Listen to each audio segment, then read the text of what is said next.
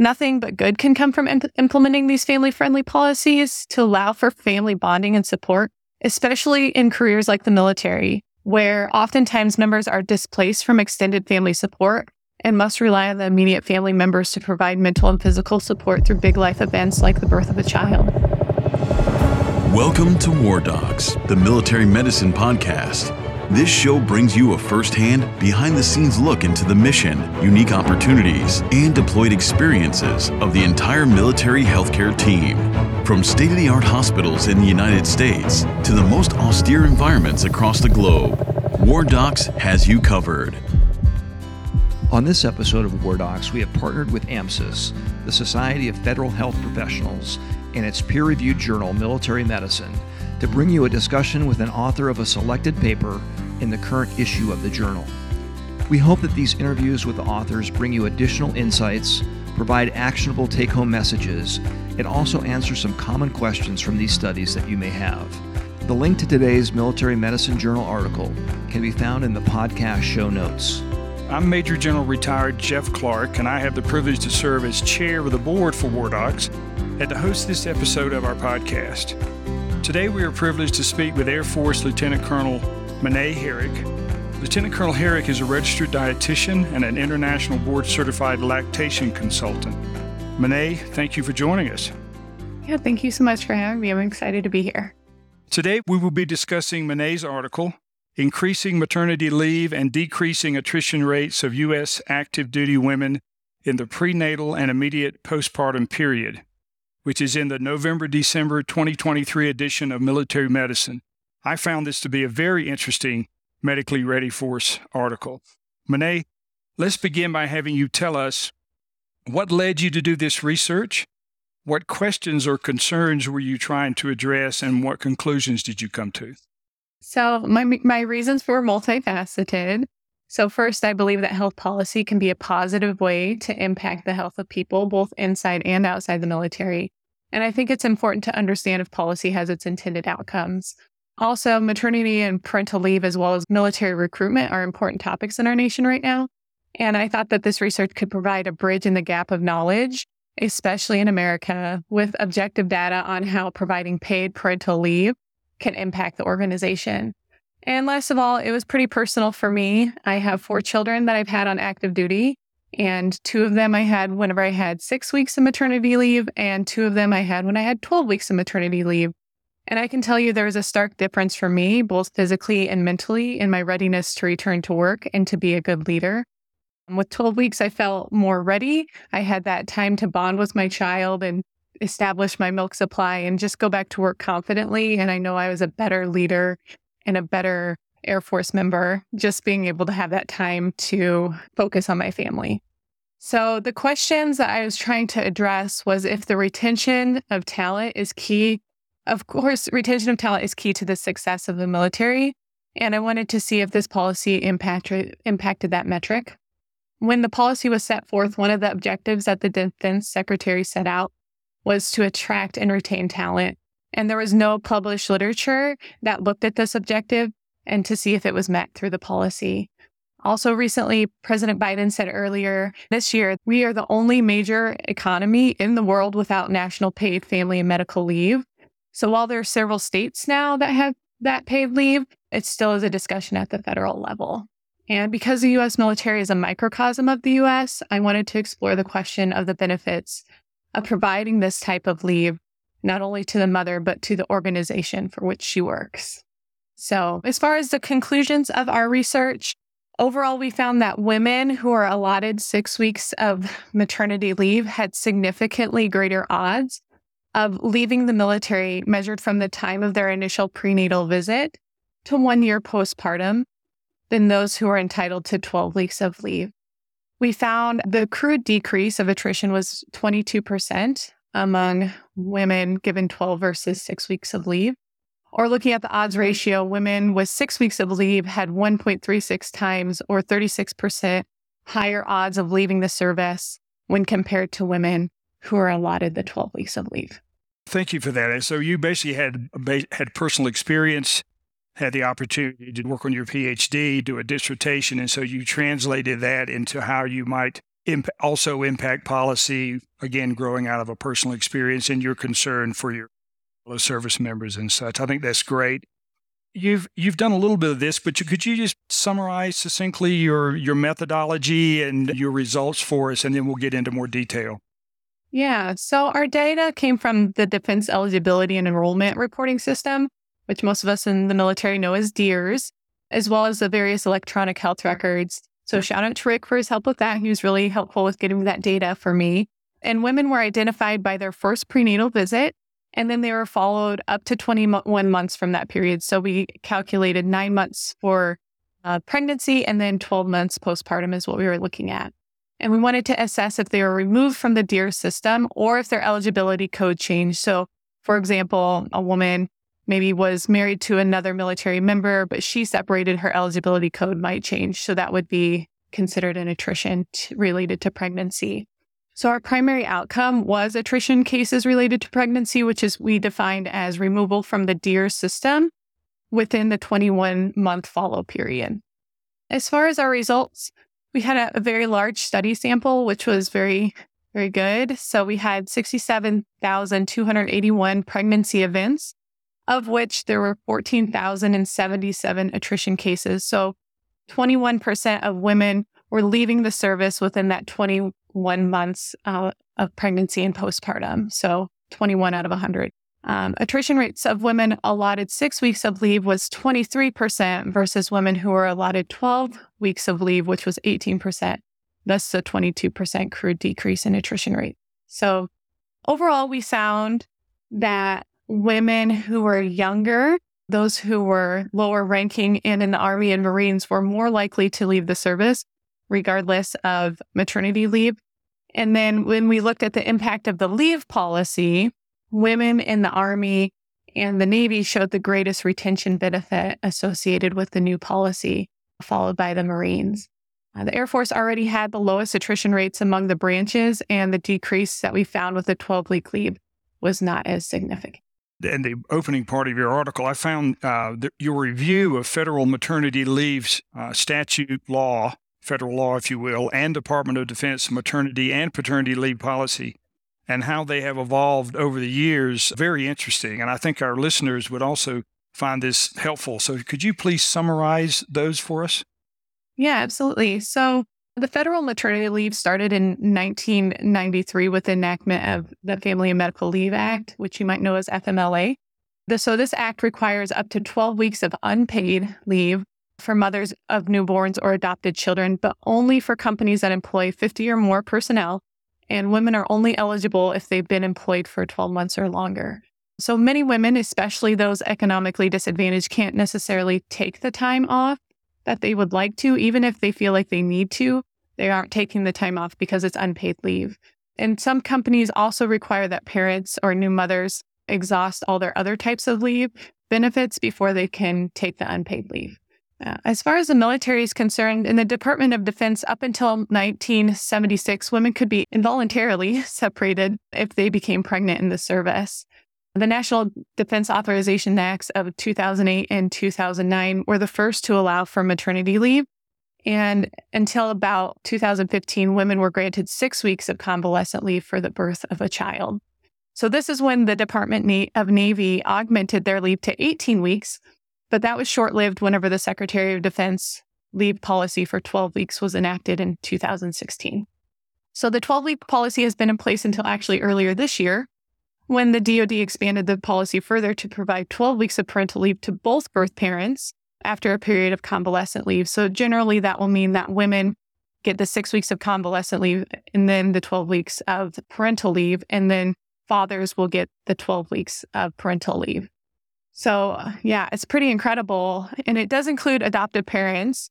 And it's an amazing step forward. And it's in alignment with the international labor laws um, recommendation of 18 weeks.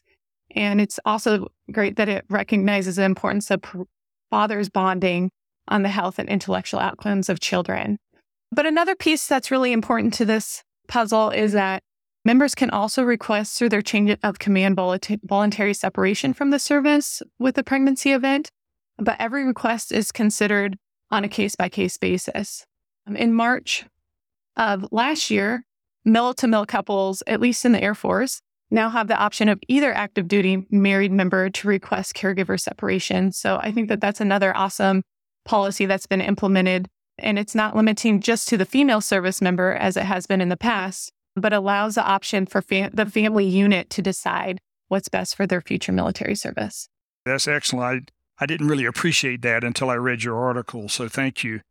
The discussion section of your article states, and this is going to be a little bit redundant, but I think sometimes it's helpful for me to hear things more than once. Uh, but your article states in this retrospective study, cohort study of 67,281 active duty women, that's a very large cohort. So that's good. Good on you, right? We found that increased allotment of maternity leave from six weeks to 12 weeks was associated with decreased attrition rates. In other words, current DoD policy of 12 weeks of maternity leave appears to increase the likelihood that an active duty woman will, will continue to serve. So you've already alluded to some of this, but are there other other specifics of the findings that you'd like to share?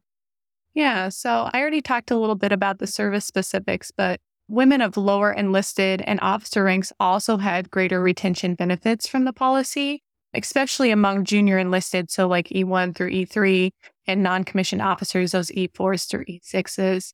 And then junior officers, O1s through O3s, also showed a decrease in attrition rates following the implementation of the longer leave times. But significant changes were not seen in attrition rates between the six weeks and 12 weeks of leave among senior officers and senior NCOs and warrant officers. But it's so important that we pay attention to this is because when we retain talent, we must be able to keep our junior members. They are the future leaders and innovators of the force. And so, if we think about that through the policy, it's a really impactful um, thing.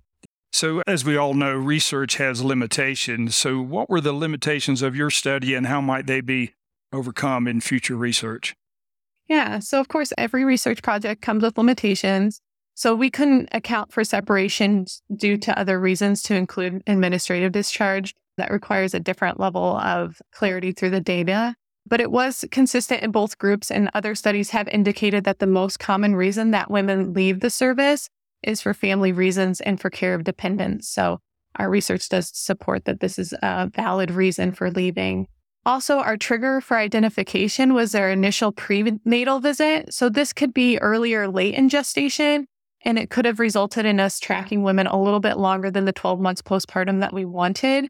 But to ensure that we included the prenatal period, as many women separate before they deliver. Actually, about 39% of the cases would not have been included in our study if we only would have looked at the postpartum period.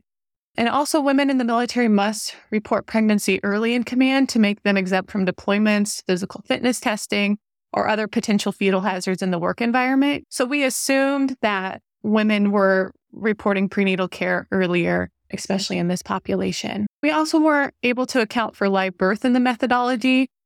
That is a limitation as well, because depending if a baby is sadly lost during gestation, their allotment, I guess, for maternity leave may differ depending on the command and the week's gestation. And then there were some other drivers to departure from the military, such as social changes, military secular changes, and employment rates that we couldn't control for.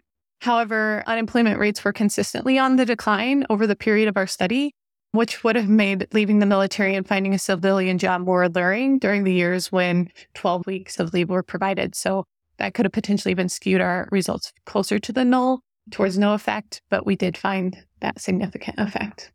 You mentioned Secretary of Defense Ashton Carter. I, I think it was in 2016. That's when the DoD policy was changed to increase maternity leave from six to 12 weeks.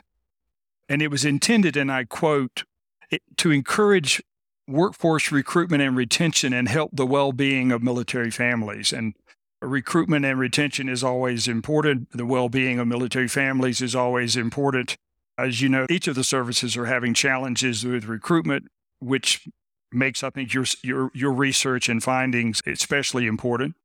So, um, so what do your findings suggest need to be further studied to achieve this intent of recruitment and retention and help the well-being of military families?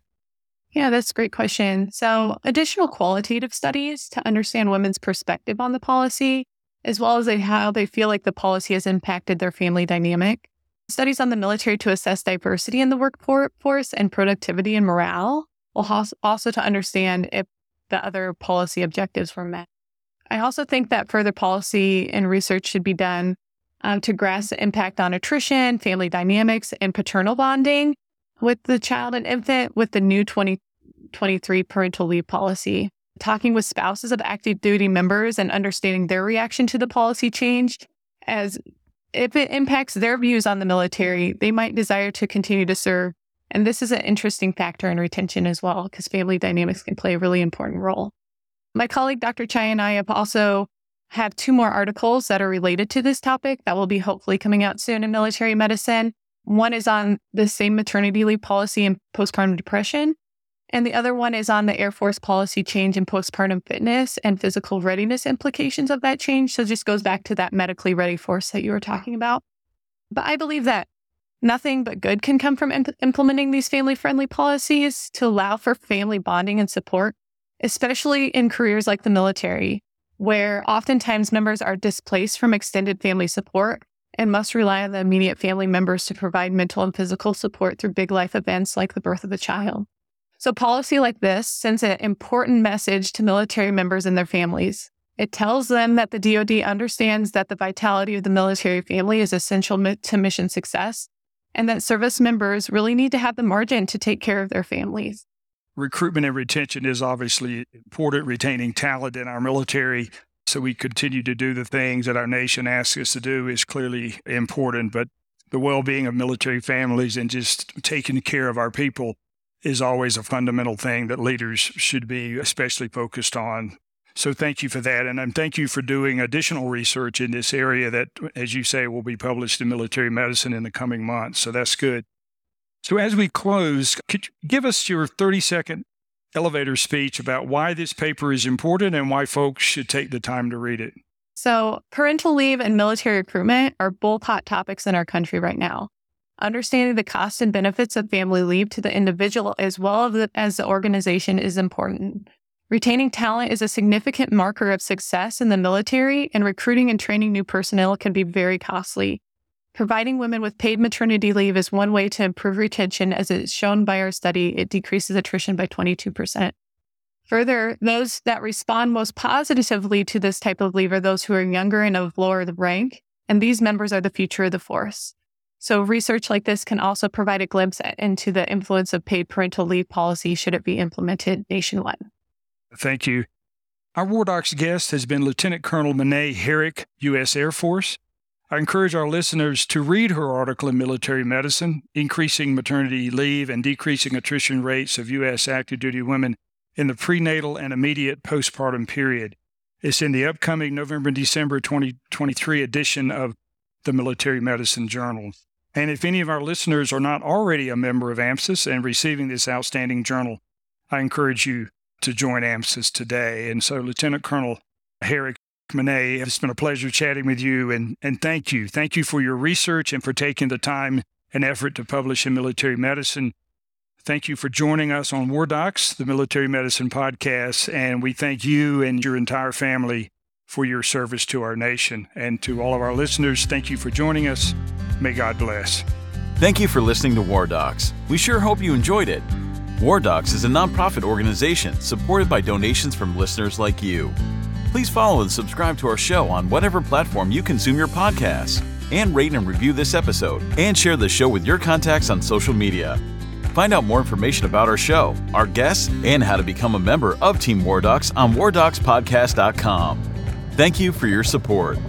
If you like war stories and medical drama, War Docs has you covered. Spread the word.